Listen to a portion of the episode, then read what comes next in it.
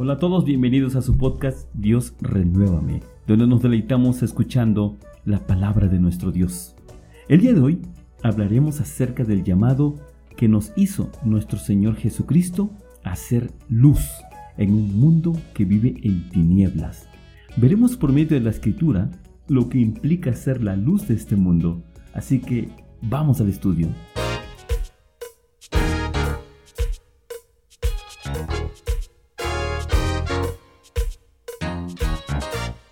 El versículo de referencia se encuentra en Mateo capítulo 5 versículo 14. Vosotros sois la luz del mundo. Una ciudad asentada sobre un monte no se puede esconder. Amén. Lo que el versículo de hoy nos revela es maravilloso y muy especial. Antes de comprenderlo, vayamos al Evangelio de Juan en su capítulo 1. Leamos, escuchemos Juan capítulo 1 versículos 6 al 10. Fue un hombre enviado de Dios, el cual se llamaba Juan.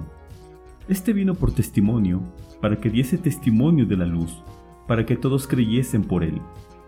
No era él la luz, sino para que diese testimonio de la luz. Aquel era la luz verdadera que alumbra a todo hombre que viene a este mundo. En el mundo estaba, y el mundo fue hecho por él, y el mundo no le conoció. Amén. Juan el Bautista tenía una misión muy importante, preparar el camino del Señor, es decir, preparar la llegada de nuestro Señor Jesucristo, la luz verdadera que alumbra a todo hombre. De esta manera, nuestro Señor Jesucristo es presentado como una luz para un mundo en tinieblas. Y esa maravillosa luz la comparte con cada uno de nosotros. Por ello, en el versículo de hoy, Jesús nos dice, ustedes son la luz del mundo.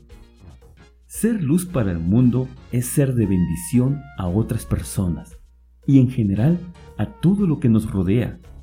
Por tanto, cuidar a los animales y al medio ambiente también es una manera de ser luz. Veamos el ejemplo del patriarca Abraham. Su fe y obediencia a nuestro Dios fue de bendición para todas las familias de la tierra. Así lo expresa la escritura, Génesis capítulo 12, versículos 2 al 3. Y haré de ti una nación grande, y bendecirte, y engrandeceré tu nombre, y serás bendición. Y bendeciré a los que te bendijeren, y a los que te maldijeren maldeciré, y serán benditas en ti todas las familias de la tierra. Amén. Nosotros también hemos sido llamados a ser luz, a ser de bendición para otros. Cuando nos ayudamos unos a otros, cuando nos amamos y respetamos unos a otros, cuando aprendemos a sobrellevar las cargas unos a otros, somos bendición, somos luz. Dice la escritura en Gálatas capítulo 6, versículos 2 al 4. Sobrellevad los unos las cargas de los otros y cumplid así la ley de Cristo. Porque el que estima de sí que es algo, no siendo nada, a sí mismo se engaña.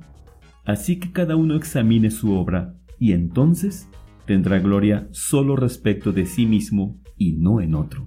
Amén. La ley de Cristo es una ley de amor, de compasión, de ayuda mutua. En resumen, nuestro Señor Jesucristo nos ha llamado a ser luz, a ser bendición. Y todo esto por medio de nuestras obras. Dice Galatas capítulo 6 versículos 9 al 10. No nos cansemos pues de hacer bien, que a su tiempo cegaremos si no hubiéramos desmayado. Así que, entre tanto que tenemos tiempo, hagamos bien a todos y mayormente a los domésticos de la fe. Amén.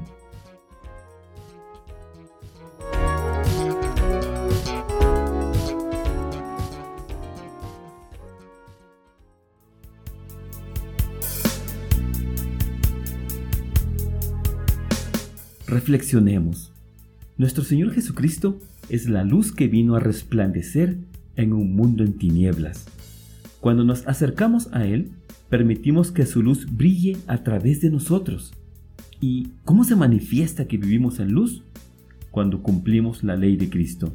Y esto, a su vez, se manifiesta por medio de nuestras buenas obras, Amén. Muchas gracias por escucharnos aquí en su podcast Dios Renuévame. Recuerda que tenemos un nuevo episodio de lunes a viernes. Deseamos de todo corazón que este episodio sea de bendición a cada uno de ustedes. Gracias por escuchar.